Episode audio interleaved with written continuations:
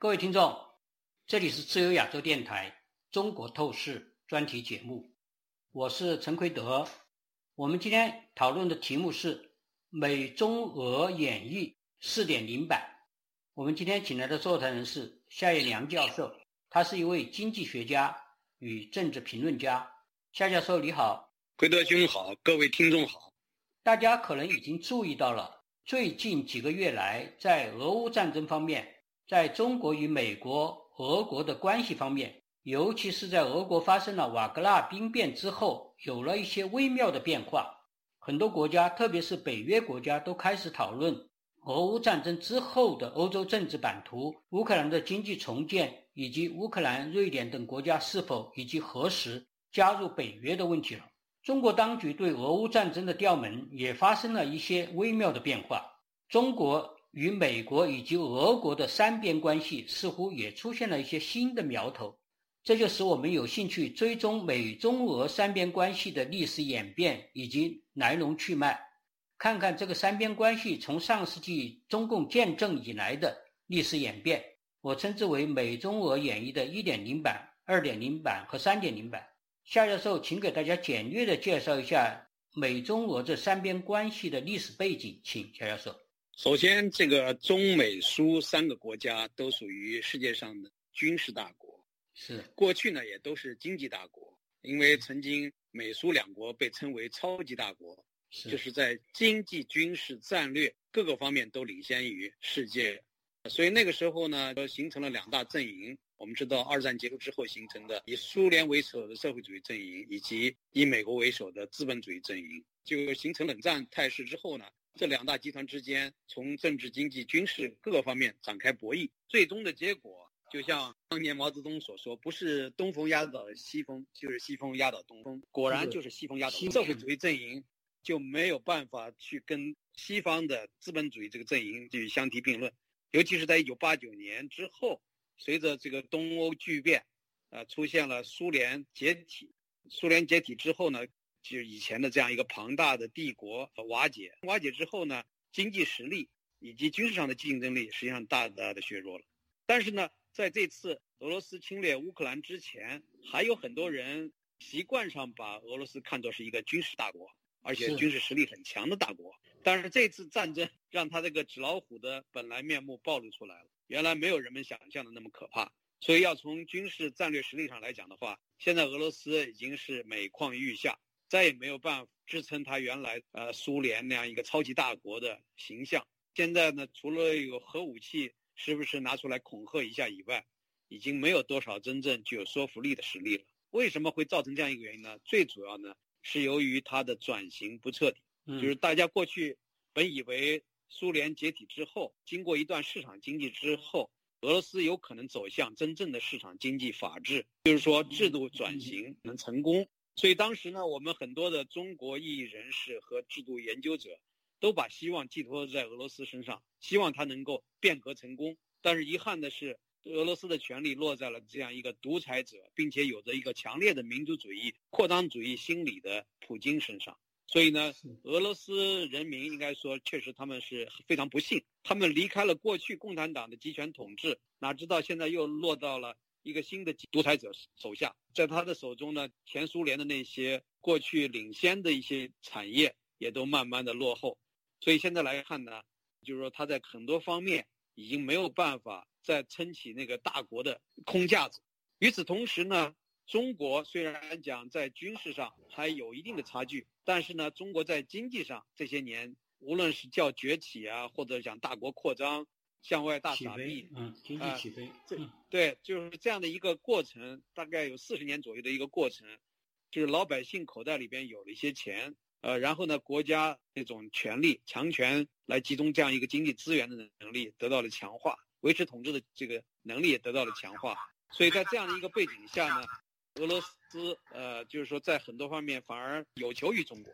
所以我们看到现在的所谓《三国演义》。这个是非常有意思的，就是说三十年河东，四十年河西。过去在中共刚刚取得政权的时候，中共在很多方面要依仗于苏联啊。那个时候呢，无论是军事上的援助，还是经济上的援助啊，还有在政治上只能言听计从。斯大林基本上他是一种霸主的地位，没法撼动。即使在斯大林去世之后一段时间里边，毛泽东还是呃在很多问题上不得不听从苏联的。一直到一九五九年跟苏联彻底的这个关系破裂了以后，毛泽东才采取了一种更加强硬的立场。所以呢，我们过去很多年里边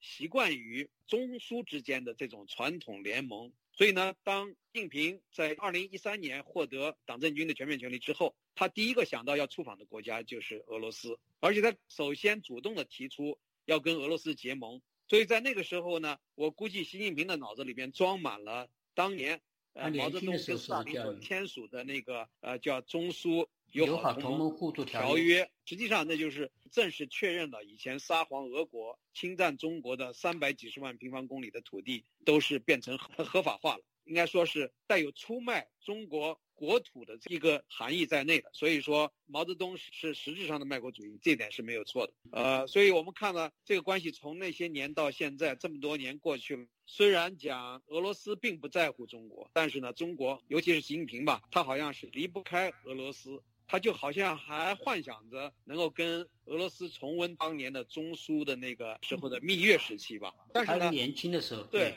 但是他第一次出访提出这个设想之后。就碰了一鼻子灰，因为普京明确的说，这个俄罗斯不打算结盟。呃，应该说正常的领导人都会有所收敛，不再考虑这个问题。但是习近平似乎一厢情愿，到今天都没有完全把这个放弃。至于在去年曾经有一个提法，叫做中俄关系上不封顶，是啊，这种说法可能是在有史以来对各个国家的关系里边最突出的。是应该说是把它放在首位，所以有点类似于情人之间的那种一厢情愿，到了一种痴迷的地步了。不管人家怎么虐你千百遍，痴情不变。是。那么跟美国的关系呢？其实最愧对于美国的就是中国了，对吧？大家想想，过去的将近两百年的时间里边，美国从各个方面给予中国帮助，从传教士进入中国传播，给中国人提供科学知识、医药知识，进行这个很多方面的引导。到了后来。用梗子赔款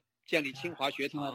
呃，也是后来的清华大学。然后呢，留美预备学堂就是派了大量的人，呃，中国现代化一些领先人物，那些知识界的精英几乎都是来自于美国留学的留学生，像胡适他们这样一一大批，包括马寅初啊，更不用说过去中华民国的这个历届政府首脑，很多都是在美国留学、英国留学回去的。中美之间的关系本来应该得到强化，尤其是在呃改革开放之后一段时间里边，中美关系达到了蜜月期，那就是在克林顿执政时期达到了顶峰蜜月期。对，所以那个时候曾经提出过一个说法，叫做呃中美之间是一种。呃，战略性合作伙伴关系那是最高的阶段。后来到了奥巴马阶段，这已经降格了，降格为战略性竞争关系。现在呢，那就差不多是战略性敌对的关系了。虽然口头上不是这么说，但实际上是这样一个关系。对，但实际上还有一点很重要，就是中美经济之间的过去不断的强化贸易关系，扩大贸易规模。其实，在过去。三十年里边，美国从帮助中国加入，一开始是最惠国待遇，得得到最惠国待遇，后来呢加入 WTO，啊这方面做出了积极的努力，包括给中国的老百姓争取到了周末的双休日，这个以前是没有的，而且中国的老百姓到今天都认为是党和政府给的，没想到这是美国在暗中使力的结果。美国还提出来希望通过工会、独立工会来保护劳工权益，但是中共拒绝了。不允许成立独立工会，所以呢，中国的劳工权益至今没有办法得到保障。呃，所以我们看到中美现在的经济实际上离脱节已经不远了。是，呃，现在美国的大的贸易伙伴，连这个墨西哥的贸易额都超过了中国。现在从地位上来讲，加拿大是第一大贸易国，墨西哥是第二大贸易，中国已经降到了第三位。这个是也是我最近看到的数据，我感到很吃惊。啊，没想到墨西哥这样一个小国居然超过了中国，也就是这几年，除了中美这个贸易争端，加上疫情，再加上习近平的这种倒行逆施所造成的这种态势啊，所以现在是非常糟糕的。其实最近两次美方的重要官员，包括国务卿布林肯以及财政部长耶伦，两次到访问中国的目的是为了不让中国经济和美国经济彻底脱钩，他们还想做出一些积极的努力。但是显然都受到了中国的冷遇。中国有意的摆出架子来玩一些小儿科的游戏，比如说这个降低规格去接待布林肯国务卿。这次呢，当耶伦去跟中国的首脑握手的时候，有一些画面，中国人大大满足了虚荣心啊！因为这个耶伦呢，实际上是身体上是有问题的，很多人不了解这一点。他的这个身体啊，他有肌肉这个叫僵化的，他是比较弯曲的，他那个脊椎骨也有问题，还有他很多方面。所以他那个身体那样一个摇晃，很多人误以为是一种非常虔诚，就是呃 卑躬屈膝那那种做法。其实人家这个耶伦的地位用不着这样做，他当然也是很热情，他是态度上是很很热情、很谦卑的，因为他一贯的作风就很谦卑。而且这位耶伦教授呢，在伯克利当年，我在二零零五年在伯克利这个呃，我做访问学者，去选了几门课，包括她的丈夫阿克洛夫开设的宏观经济学。还有他本人开设的这个货币政策理论，我都去听课。他那时候身兼美联储旧金山分局的主席，所以耶伦呢，他是一个很优秀的学者，同时呢，他又是一个善于把经济理论转化为经济政策的一个高手。所以当时我在伯克利时候就听别人别别的老师说，说他未来将来成为这个美国总统的第一号经济顾问。结果没过多久，耶伦就当过。美国总统经济顾问委员会主席，后来当美联储主席，在现在的财政部长，是可以说他作为一个经济学家，已经把能够担任的政府最高位置都担担完了。所以他在世界上的地位，有的人形容他是世界上在经济方面具有最大话语权的女人。结果这样的一个人到了中国，然后也受到了冷遇，说不给他宴请，所以他就自己安排到一个云南的菜馆里。然后后来作为女性经济学家，他又会见了几位年轻的中国女经济学家。刚才月亮这个回顾是比较宏观的、就全面的。比较有趣的是，就是说美中苏三边关系啊，就是我称为美中苏演绎啊，开始是毛泽东是一边倒的，就是说在五十年代。一边倒向中国，而且签订同盟互助条约，实际上中间还有一些底下的有没有公布出来的那个条款，实际上对中国是相当屈辱的。除了说了占领领领土外，还有很多方面都是对中国是非常用过去的话说是其实是不平等条约。但是当时签了，毛泽东因为当时他这个意向是要。加入社会主义阵营，要一边倒向苏联。那个时候一边倒呢，毛泽东一方面当然是那个无奈的选择，因为我们知道，美国当时驻中国大使司徒雷登本来那是已经跟他的学生黄华联系好了，要北上，要到北京去见毛泽东，但是临时他接到了美国国务院的指令，不允许他去跟中共接触，所以呢，中共的建交努力，就中美之间的建交努力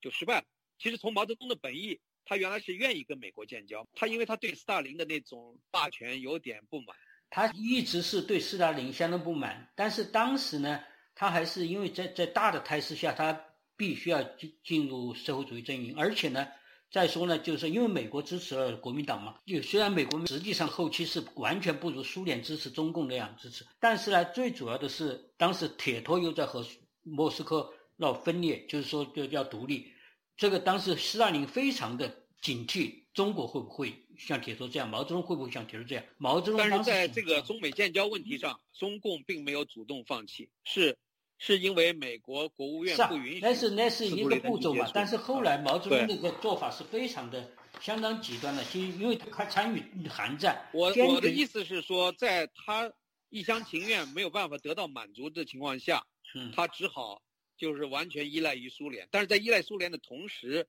他有两个层面。表面上就把毛把斯大林称为伟大的父亲，他说，呃，苏联的今天就是中国的明天，明天，然后称为苏联老大哥。所以当时呢，在五十年代曾经出现过很多，后来应该称为错案、冤案的情况。反苏是个大罪行啊，反苏是。比如说有一些高级官员或者是知识分子对苏联的一些做法有一些保留和怀疑的时候。就被称为反苏分子，有的是撤职，有的甚至逮捕坐牢。那是那那凶得很呢。右派也有是因为反苏被打成右派的都有。我的意思是说，那一段时间五十年代和到了六十年代一个大反转都是非常戏剧性的。中美中苏开始是这么一边倒的，后来到了六十年代就翻过来了。当然，中共受到了相当大的威胁，就是说，就苏联也是感觉中共比较极端的嘛，就是批判苏联大论战。中国又发生了什么大饥荒、文革等等。毛泽东狂热激进，所以说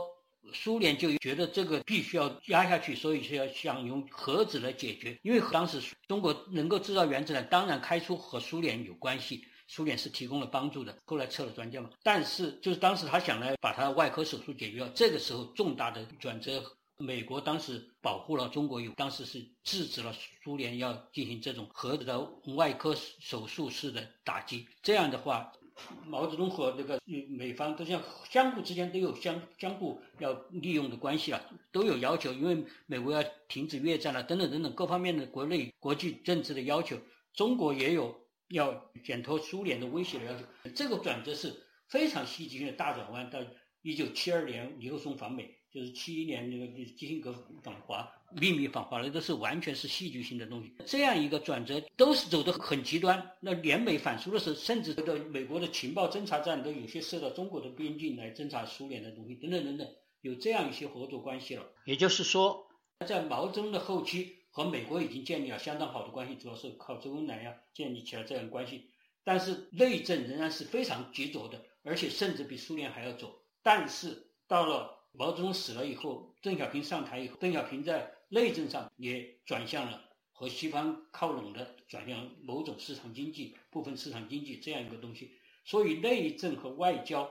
都全面的转向。中国是那个是个非常大的一个转折。到了八十年代初的时候，七七八年这样一个大转折，有将近了十有十年的功夫。但是到了天安门事件，又是一个重要转折。但即使是天安门事件发生了，老布什。都还回过头来补救，私下派代表去见邓小平，使得中美关系在天安门事件这么大的事件之后，虽然表面上西方世界都在制裁中国，但是实际上中美关系还没有断掉。就是到了习近平，所以说习近平当然他是也是到了中共内政的各各方面走到了他那个阶段，有些不得不向左转的因素，但是他个人的价值观念、少年时期的因素。我想还是起了相当重要的作用，当然也和他对邓小平本人的、他们家族对邓小平家族的他们的权力关系那种仇恨的关系可能也有关系。所以这个转折也是很多人都没有料想到的，有这么重大的转折。不管是在内政、外交上，几乎全盘翻转了整个的八十年代以来，甚包括九二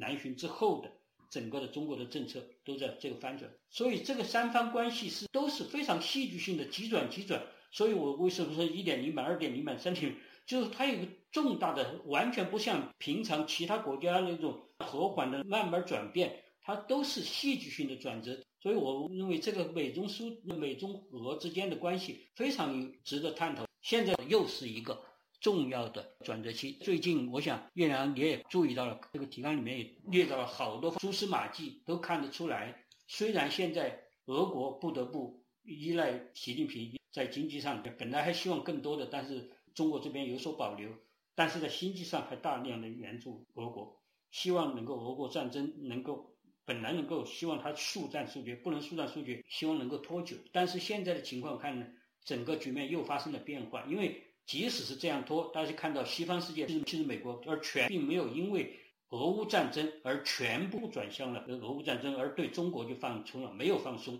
所以这个事情使得整个的中国的外交局面开始又要重新做一些考虑和纠正。这一点，我想请你谈谈您的观察，请。嗯。呃，目前俄乌战争的这样一个状态。应该说出乎普京和习近平的预期。原来他们两个人的美梦是，普京呢要拿下乌克兰，而习近平呢是要拿下台湾，两个都实现自己的这种民族主义大国形象的美梦。普京最崇拜的就是彼得大帝，他希望恢复彼得大帝的雄风啊，就不断的扩张他的领。而习近平想的就是如何超越毛泽东，觉得毛泽东已经差不多是顶峰了，他如果能够超越毛泽东。拿下台湾，他就是中华民族历史上中共的一个所塑造的这一套东西的最高的这个成就者，他就完全不知道自己几斤几两，非常的荒唐，可笑得很。就是说，这个无知者无畏在习近平身上体现的太明显了。是，而且他过去呢，体现出了一种对西方文明的一种膜拜。不管怎么样，他营造，他宣传，他说到哪个国家，他就说我读过你们什么名著，崇拜你们的思想家呃作家。但是现在他完全失去了这个伪装了，他也知道装也装不下去了。最近。到苏州巡视的时候，讲了一段话，主要是想强调中国元素，做中国人吃中国菜，十二个中国什么什么的，对对，看起来是一种自尊，但实际上反映出的是一种自卑的心理。他就是希望中国人不要再受西方的影响，这个实际上怎么能做到？完全是关起门来，他十二个中国真正的严格贯彻下去啊，完全是和北朝鲜一样，甚至还要过分。他实际上根本做不到。我称他为百战百败。他从来不承认一点错误，就是他可能算就认为，起码在宣传认为是百战百胜，所以他这个心理是他知道全世界，他现在在外交上如此孤立，四面被围堵，在内政上现在经济不可救药的在下滑，他现在没辙了，所以说最后还是落实到这个保住权威，保住权威只好全部封闭起来，你没有任何办法，你现在外交上这样一个烂摊子，然后内政上也是这个样子。但是呢，他这种想法，包括党内同僚，甚至包括他的马仔都不完全赞同，因为太明显了嘛。与总呃，我的看法呢是中俄之间的秘密同盟，因为他没有公开的建立同盟，他的秘密同盟啊，显然维持不了多久。因为这个秘密同盟大概也就是在一两年前才正式的、悄悄的在习近平和普京两个人中间建立起来。但是现在经过俄乌战争，经过这一系列的后续变化，我觉得这个已经没办法再保持了。所以我的判断是，这个中俄的秘密同盟，呃，实际上已经是。分崩瓦解，没有办法维持下去。那么，尤其当这个俄罗斯出现了政变，虽然是未遂的，但是确实震动性非常打击很大啊。所以，我想，习近平的统治虽然看起来好像没有人敢挑战，但实际上谁知道什么时候就会出现危机？尤其是他个人如果健康状况或者权力在某个方面环节出现了问题的时候，就会出现连锁性的反应。所以我觉得呢，现在我们担忧的并不是说啊，普京和习近平他铁板一块的问题，而是担心的是将来如果一旦真的出现了权力真空啊，出现了混乱的时候，有什么样的路径和方法能够有效的、平稳的让中国和俄罗斯过渡到现代文明的这样一个轨道之上，这一点是比较难做到的。所以我想，作为学者，我们可能应该要更多的思考这方面的问题。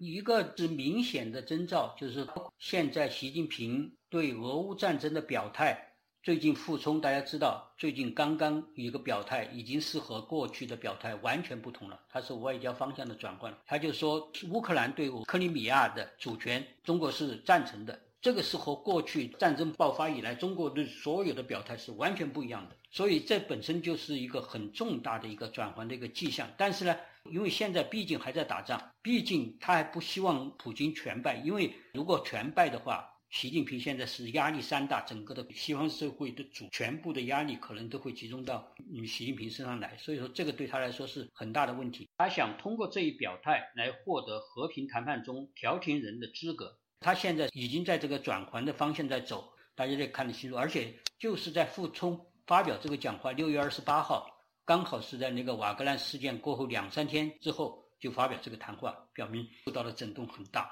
过去有些迹象已经表明，他没有办法，已经在慢慢转了。例如，中国插入了俄罗斯的这个势力范围，俄罗斯当然很不高兴了。那个中中国中亚峰会，把那个五个斯坦，什么哈萨克斯坦、吉尔吉斯斯坦、塔吉克斯坦、乌兹别克斯坦、土库曼斯坦这些国家，都是上合组织成员国，但是唯独不邀请和中国一起组建上合组织的俄罗斯参加。这本身已经在挖俄罗斯的墙角了，但是俄国反过头来也在什么南海问题上，他也不要中国参加一个科学研究、这个边境研究啊等等这个开资源研究的会议。尤其重要的一点是，嗯，俄罗斯近期啊。大量的抛售人民币，对这个是非常重要的，金融上打击急速这个急速贬值，可以说用俄罗斯的经济来拖垮中国的货币。如果其他国家也都仿效的话，那不得了了。沙特就说是要开始仿效，因为现在沙特和中国本来前一段中国和沙特关系走近的很快，但是最近一两天我听到看到消息说开始。不对了，所以现在人民币可能还要遭受一些进一步的打击。俄国这个是，这俄国已经抛售了这么多了，三百三十亿人民币，有三分之一的人民币把它抛出来买美元了。所以当时习近平还有有些学者、经济学家都在说，人民币国际化，看来这个是一个办法，就是说逐渐的和其他国家一个一个的，从俄罗斯和哈萨克和伊朗等等等等，双方贸易中使用人民币和。对方国家的货币互换交易，以促成人民币国际化。结果没有想到会发生这样一个状状况。这个应该是很快就会考虑到，很可能会发生这样一个结果。他把你人民币拿到手中，你人民币不能这个兑换，他拿来干什么？他当然要换成美元来解决他的财务财务上的问题嘛。就是说，这个俄罗斯，它首先卢布贬值，卢布贬值百分之四十多。呃，我在。一九九四年、一九九五年在俄罗斯工作期间，是他那个卢布贬值的幅度非常大，高的时候超过百分之几百。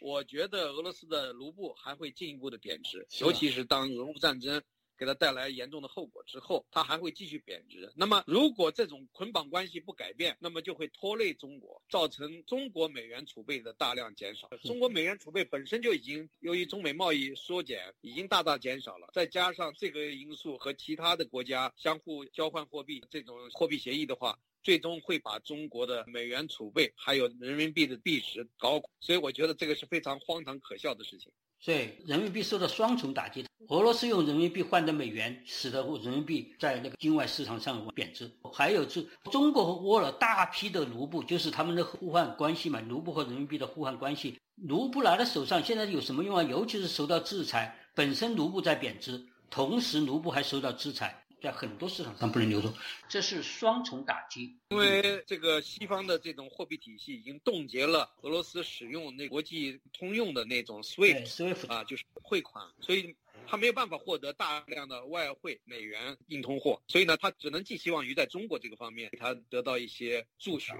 但是这个助学不能长期的输血啊，输血了，那中国不得了了。所以还有这个中国像打击西方了，因为西方限制中国的晶片嘛，然后中国限制了加和者这个出口，结果俄国马上宣布增加这这两方面，特别是这这出口把中国这个让出来的这个缺口一下子填补上了，使得中国那个打击的力度大大的减少，根本就没有太大的打击力度了。所以等等这一切都是一些信号，包括拜登最近也爆料，他说当时他和习近平打电话的时候，警告习近平说要小心西方撤离的投资。他说你你如果是实行你现在这样一个政策的话，你的包括。国际民特啊，包括那些对于国内的嗯那个私营企业的打击等等，西方要撤资，它的还有安全环境。呃，耶伦到中国也提出了相关的警告，但是中国领导人似乎不太在意，或者是态度比较强硬，根本不理睬。但是我想，实际上他是会嗯有反应的，因为当时拜登给习近平说这话的时候，习近平没有回嘴，没有争论，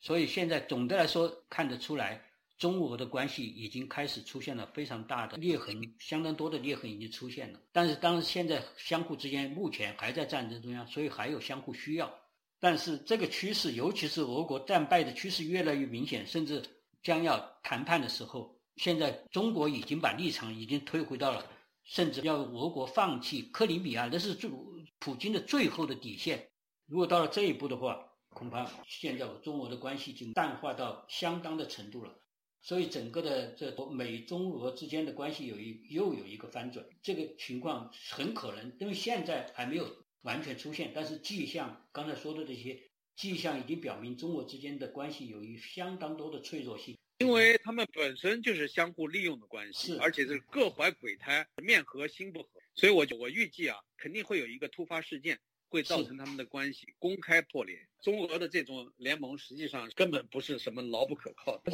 我们今天也是讲的，就是说很可能就会出现这种情况。刚才叶良讲的这个，就是最后出现的，就是说看起来是两个伙伴关系，就是中国、俄国在对抗一个敌人——美国，当然以美国为首的西方。但是实际上现在还不说是将来，现在恐怕已经有根据各种信息表明。有底下的中国也好，俄国也好，实际上都有暗中的渠道在通向美国，在底下做一些暗盘交易，希望能够在将来战争啊结束啊，或者战争要结束之前呢等等，在重要的关键时刻，谁能够先得到西方的认可，或者说加，实际上看起来是和和西方作对，但是到了重大转折以后，大家都想先当西方的盟友，所以这这一点，但是我想在这个竞竞赛中。可能和上一次竞赛刚好相反的，因为现在中国是比俄国更强的力量。当时美国、中国和苏联这三方的时候，苏联是第二的，